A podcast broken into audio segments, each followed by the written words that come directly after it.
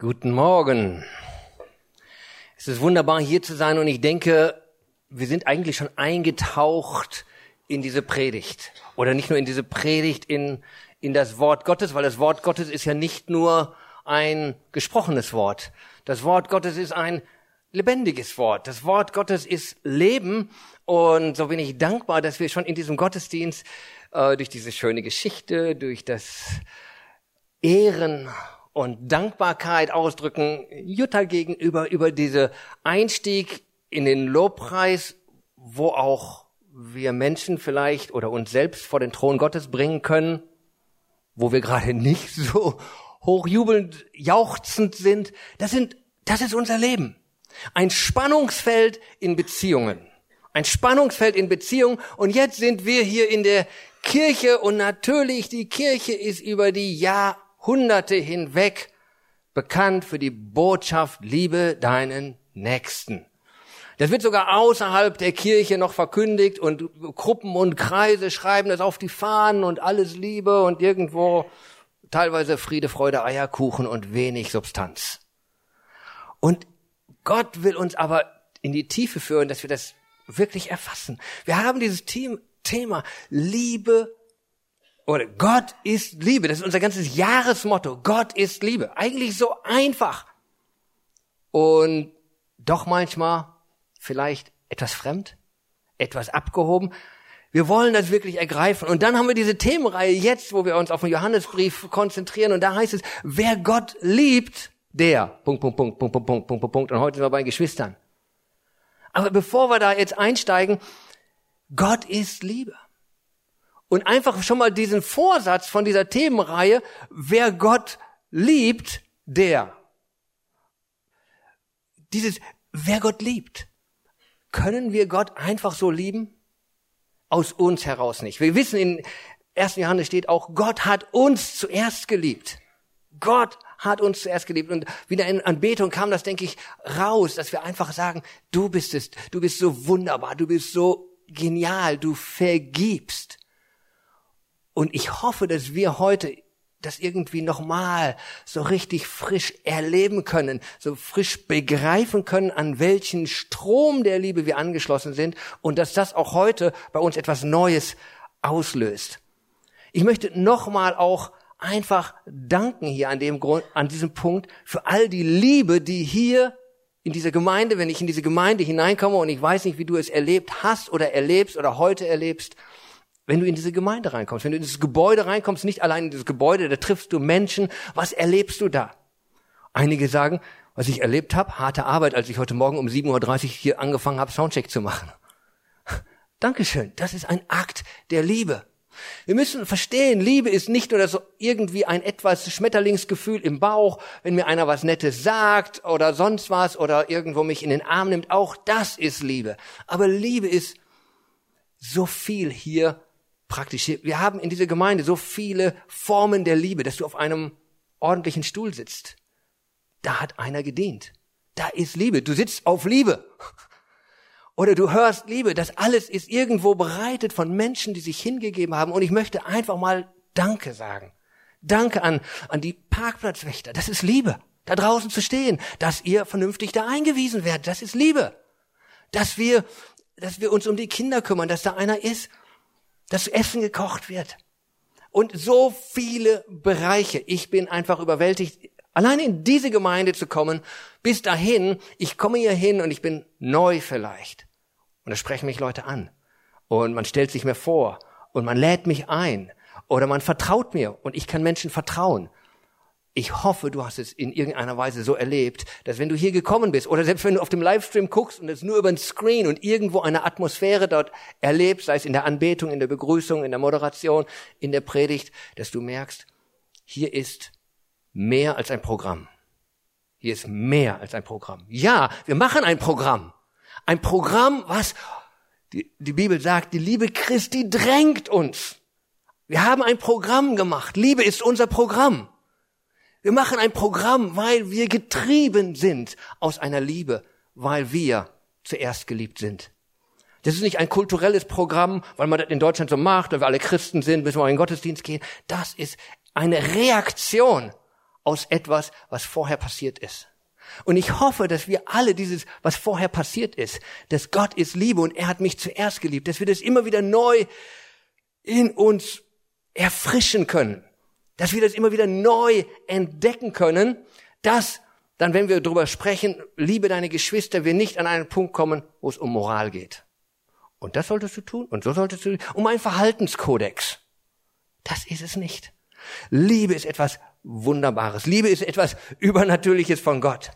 Und ich möchte, mein Ziel für diesen Gottesdienst ist, dass wir in eine Begegnung mit Gott kommen.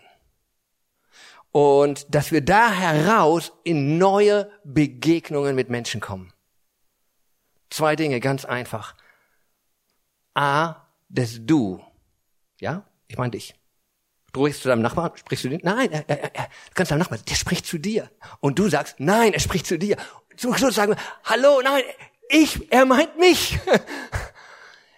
Das, ja, ob du zehn Jahre Christ bist, 20 Jahre, 30, drei Tage, Gott möchte uns begegnen und in einer frischen Offenbarung der Liebe Gottes.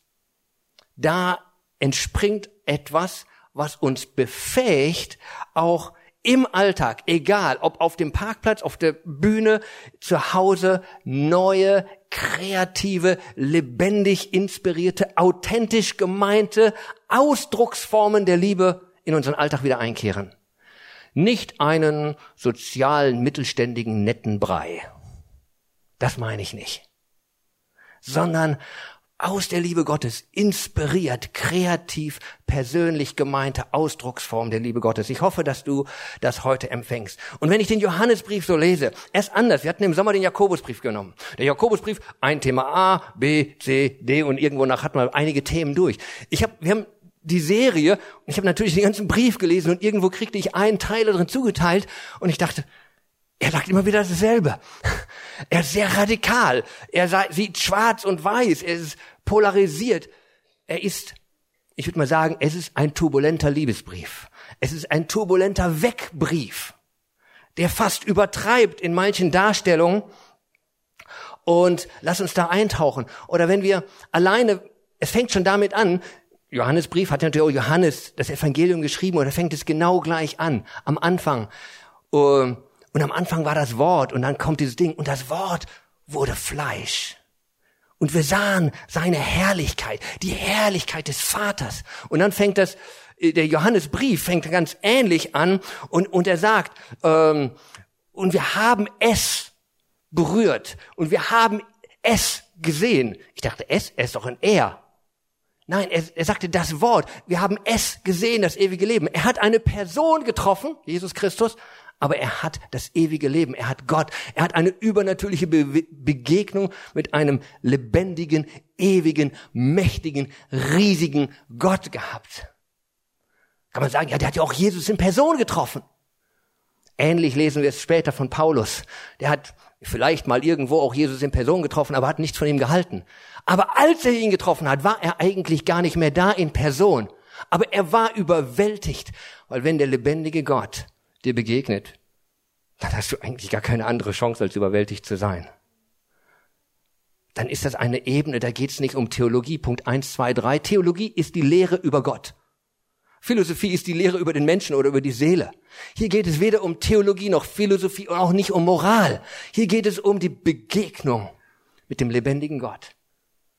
Wow. Und dann bist du überwältigt. Und so war es Johannes, so war es Paulus und so bin ich es.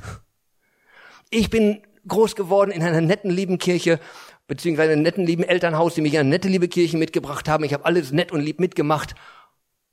Und mehr war es auch nicht als nett und lieb, bis ich es langweilig fand und ausgebrochen bin. Und etwa Staub von gestern. Nett, Respekt den Eltern gegenüber, mitmachen. Mehr war es nicht. Bis dieser eine Tag kam, an dem ich aus irgendwelchen Gründen, könnte jetzt viele die Umstände beschreiben und es führt zu weit, einmal die Botschaft anders hörte. Und die Botschaft mehr als Information war, sondern wo ich merkte, der Heilige Geist berührt jetzt mein Herz. Bingo.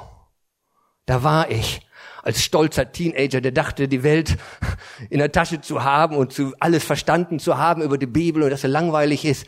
Und plötzlich sprach dieser lebendige Gott zu mir. Und da war alles anders. Da war ich verliebt in Gott. Da war ich verliebt in Gott, den ich bis dahin als moralisch nett, aber langweilig hielt. Altmodisch. Ich war verliebt in Gott, weil ich überwältigt war von seiner Liebe. Er hat mich immer geliebt, aber ich hatte mir irgendwie so arrangiert, ihm nicht von ihm getroffen zu werden. Und ich hoffe, dass du es nicht schaffst, hier in den Reihen zu sitzen und dich irgendwie vor ihm aus dem Staub zu machen, wie ich das jahrelang gemacht hatte. Sondern dass du hier bist, wie es bei mir geschah, dass ich überrascht und bewegt und betroffen war. Bingo, als er mein Herz berührte. Und die Liebe Gottes war ausgegossen in mein Herz. Ich war so cool, ich dachte, und plötzlich war ich da und mein Herz war voll. Ich weiß nicht, ob mir die Tränen kamen, aber so fühlte ich mich. Ich vibrierte förmlich am Körper und in einem Moment war meine ganze Lebensgeschichte auf den Kopf gestellt und ich wusste, warum ich da bin. Wir haben gesungen, ich weiß, wer ich bin. An dem Tag wusste ich, wer ich bin. Ein geliebtes Kind Gottes.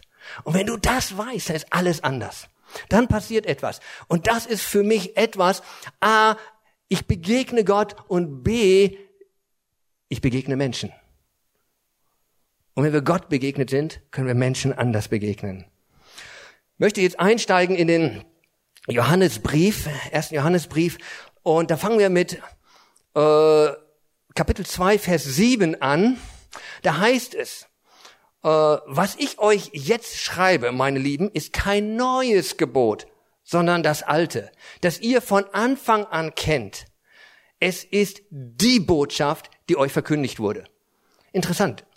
Ich weiß gar nicht, ich war am Anfang überrascht. Ich wollte dieses Thema nehmen über Liebe die Geschwister und das war so ein Text, der äh, da drin zugeteilt wurde. Haben wir eine Serie, muss ja alles so ein bisschen geordnet werden. Und ich dachte, das hatten wir doch schon, das war doch letzte Woche. Aber es ist die Botschaft, es ist kein Neues, sondern das Alte. Es ist eigentlich immer schon derselbe. Manchmal denken wir, im Alten Testament war Gott grausam, im Neuen Testament wurde er lieb. Nein, Gott war immer der liebevolle Gott. Viele Situationen haben sich verändert, aber er war immer der liebevolle Gott. Wir gehen weiter in Vers 8. 2, Vers 8. Und doch ist es ein neues Gebot, das ich euch schreibe. Das Neue ist eine Tatsache, die in Christus und in euch als, sich als wahr erweist. Die Finsternis weicht zurück und das wahre Licht leuchtet schon.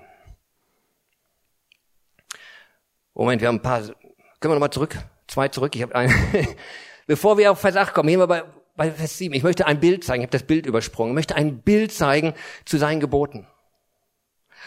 Wir hatten über die Gebote gesprochen. Marco hatte darüber gesprochen. Und als dieses Thema, ich liebe seine Gebote, mh, mm, dachte ich, lieben wir seine Gebote? Und oft, als, als ich, bevor ich mich bekehrte oder bevor ich wirklich, wenn, oder ich würde es fast sagen, wenn ich nicht aus dem Geist Gottes mit der Liebe Gottes erfüllt bin, erlebe ich die Gebote eher so. Einengend, du darfst nicht, du sollst, du musst, dies und das. Und je mehr ich damit kämpfe, je enger wird das Gefängnis. Und manche lassen sich einsperren und denken, das ist es. Da müssen wir halt in diesem Zuchtrahmen leben. Das ist die Kirche. Grausam ist sie nicht. Eben, wer Gott liebt, liebt seine Gebote und Marco hat uns einen wunderbaren Weg gezeigt, der vielleicht aussieht wie das nächste Bild. Wer Gott liebt, liebt seine Gebote. Diese Linien, die eben Gefängnisstäbe waren, sind eine Straße zum Licht geworden, eine, ein, ein Weg, auf dem wir gehen. Und es geht nicht darum, die Gebote, gerade die alttestamentlichen Gebote, vielleicht außer den zehn, diese 400 so und so viel von denen, er sprach das geht um Opfer, um Kleidung, um dies, um Kultur, um Männchen und Weibchen, um viele andere Sachen. Die würden für uns heute ein Gefängnis bilden. Wir müssen verstehen, warum und wohin, zu welchem Ziel hat er sie gesagt. Und dann merken wir, alle, alle seine Gebote sind Liebe und Wahrheit. Und lass uns das Warum verstehen, wohin Gott uns führt. Und dann kommen wir eben noch zum nächsten Vers, da sind wir jetzt und doch ist es auch ein neues Gebot. Eben ein neues Gebot, weil es nicht ein Gesetz ist, sondern eine Lebenslinie.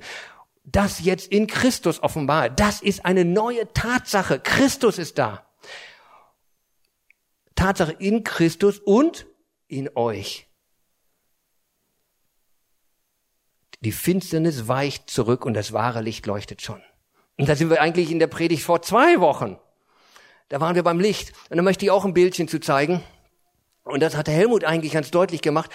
Eigentlich denken wir oft, ja, wenn ich in Gott bin, und das lesen wir da, er schreibt sehr extrem, dann bin ich im Licht. Aber bin ich wirklich im Licht? Dann heißt es, wenn wir im Licht sind und sagen, wir hätten keine Sünde, dann sind wir in der Finsternis.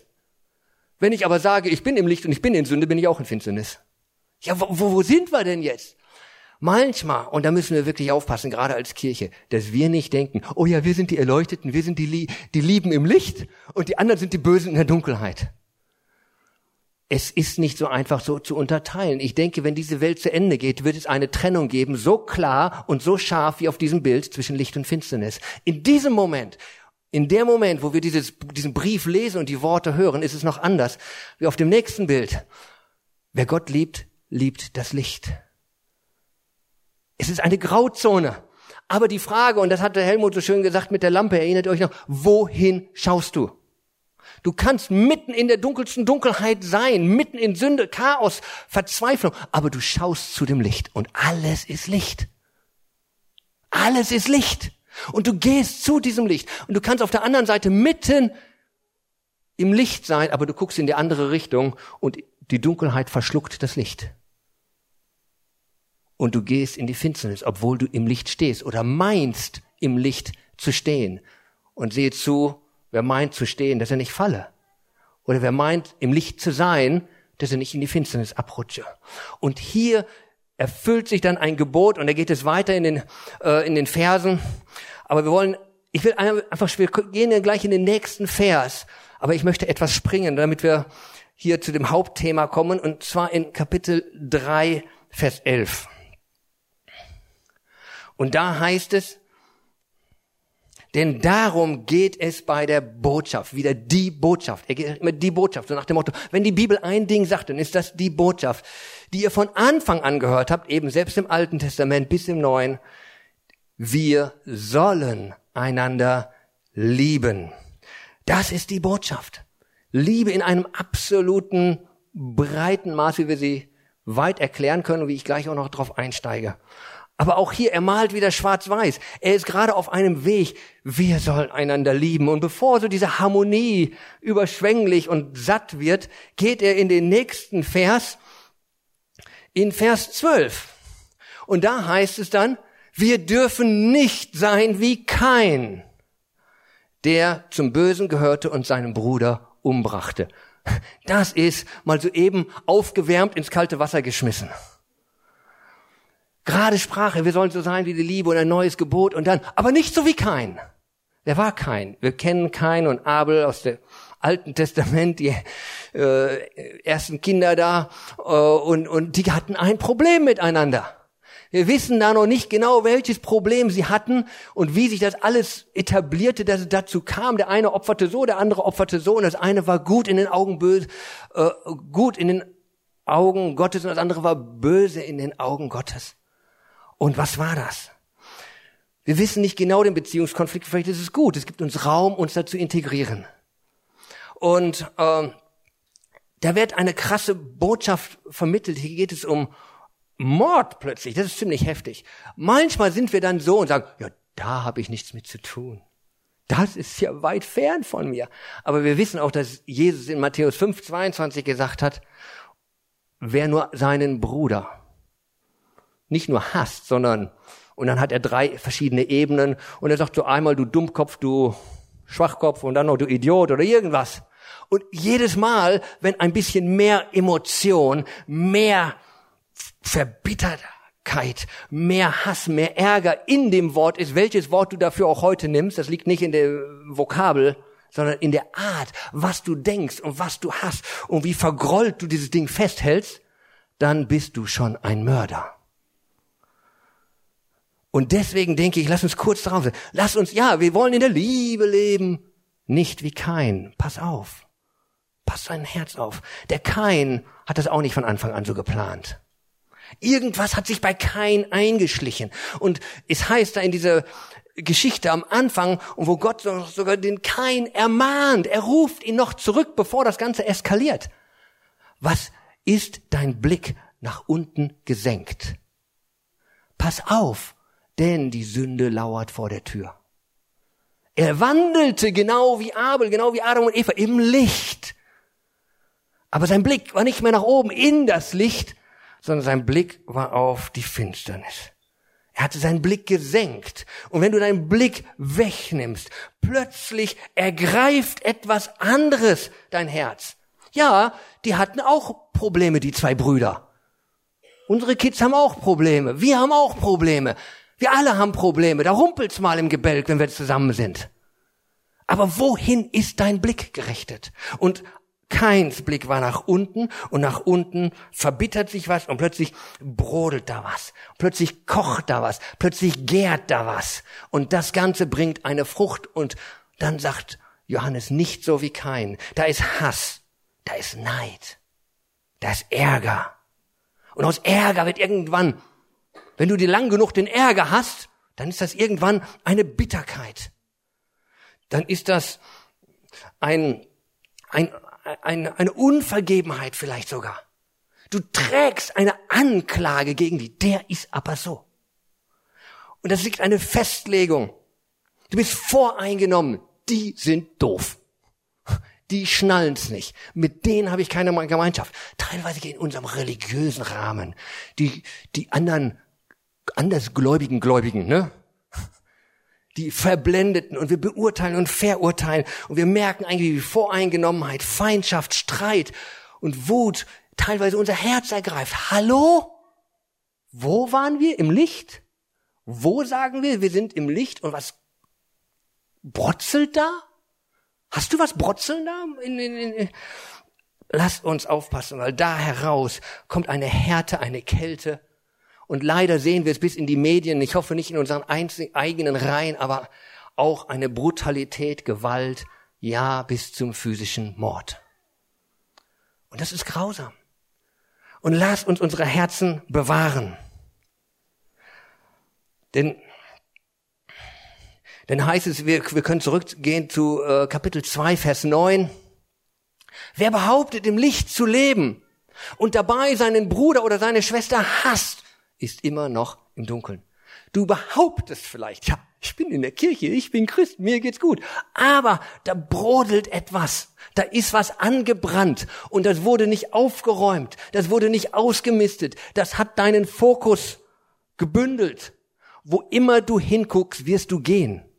Wo immer du hinguckst, das hat Macht über dich. Wo immer du hinguckst, das bindet dich guckst du auf diese Probleme und lässt dich vereinnahmen von dieser Wurzel des Bösen. Das war kein. Aber lass uns weitergehen. Und dann heißt es in Vers 10, doch wer seine Geschwister liebt, da heißt es nicht jetzt, wer im Licht ist, der liebt seine Geschwister, sondern wer seine Geschwister liebt, der lebt im Licht. Du liebst nicht deine Geschwister nur, weil du hier in einer, unter einer Lampe stehst oder in einer Kirche sitzt. Aber wenn du deine Geschwister liebst, dann bist du im Licht Gottes. Und das ist wunderbar. Und dann der zweite Teil, den finde ich absolut genial. Und nichts in ihm bringt ihn oder andere zu Fall. Ist das nicht stark? Nichts in ihm bringt dich zu Fall. Da gibt es ein Rezept. Da gibt es ein Rezept, das dich unanfechtbar macht, das dich schützt vorm Straucheln, schützt vorm Fallen und nicht nur dich, durch dich fallen auch keine anderen. Wow.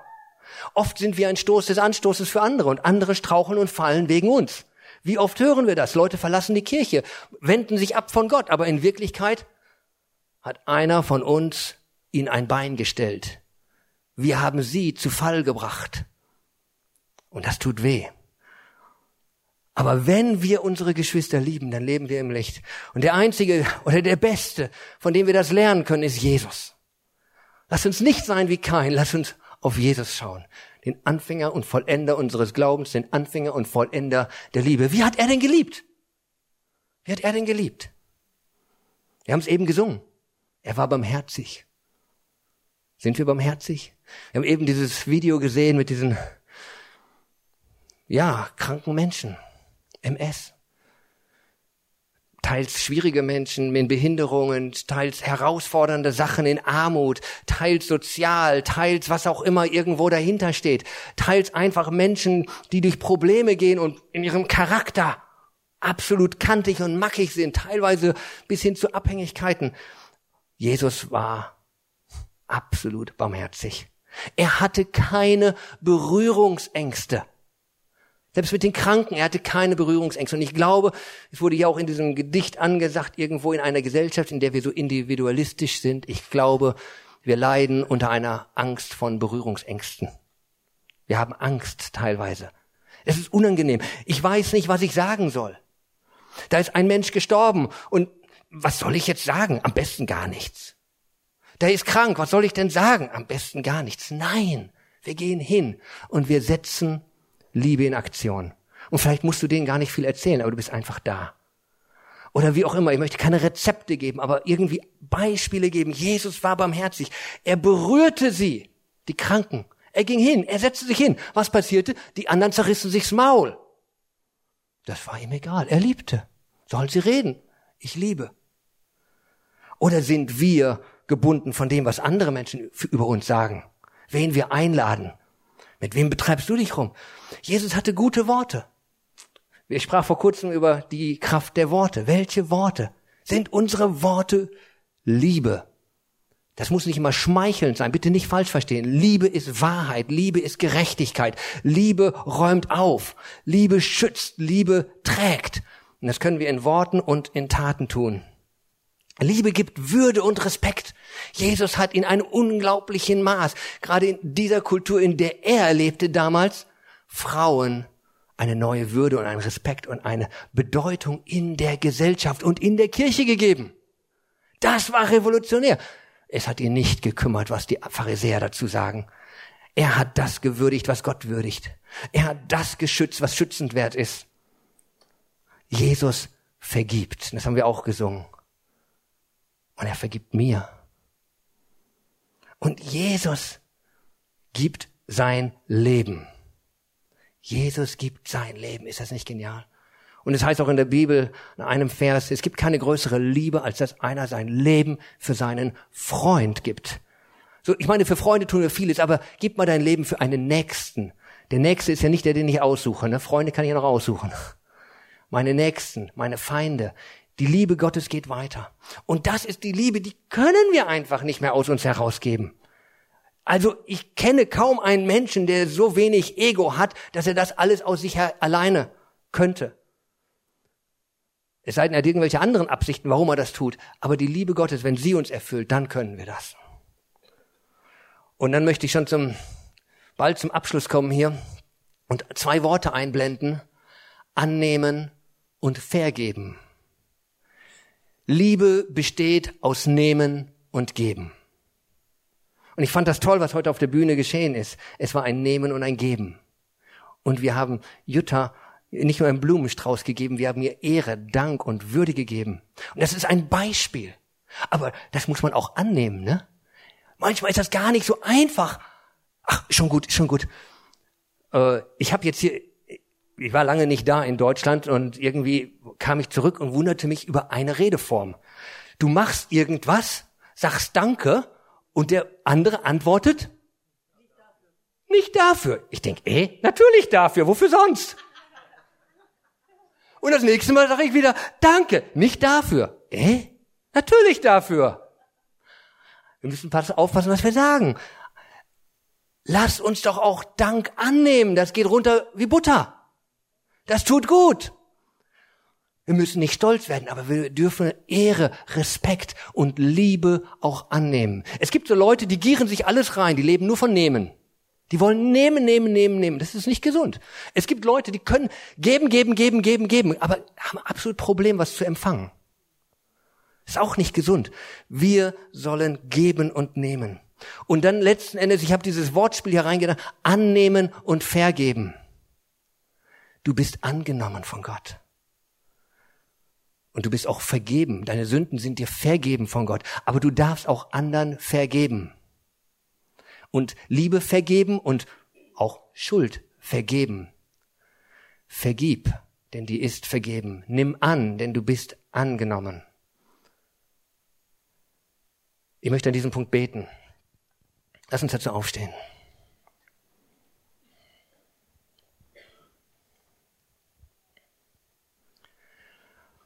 Vater, wir danken dir von ganzem Herzen. Du hast uns zuerst geliebt. Du hast uns zuerst geliebt. Und ich bete, dass wir heute eine Begegnung mit dir haben, diese übernatürliche Begegnung mit dir, dass unser Herz überfließt und dass wir auch diese Liebe weitergeben können.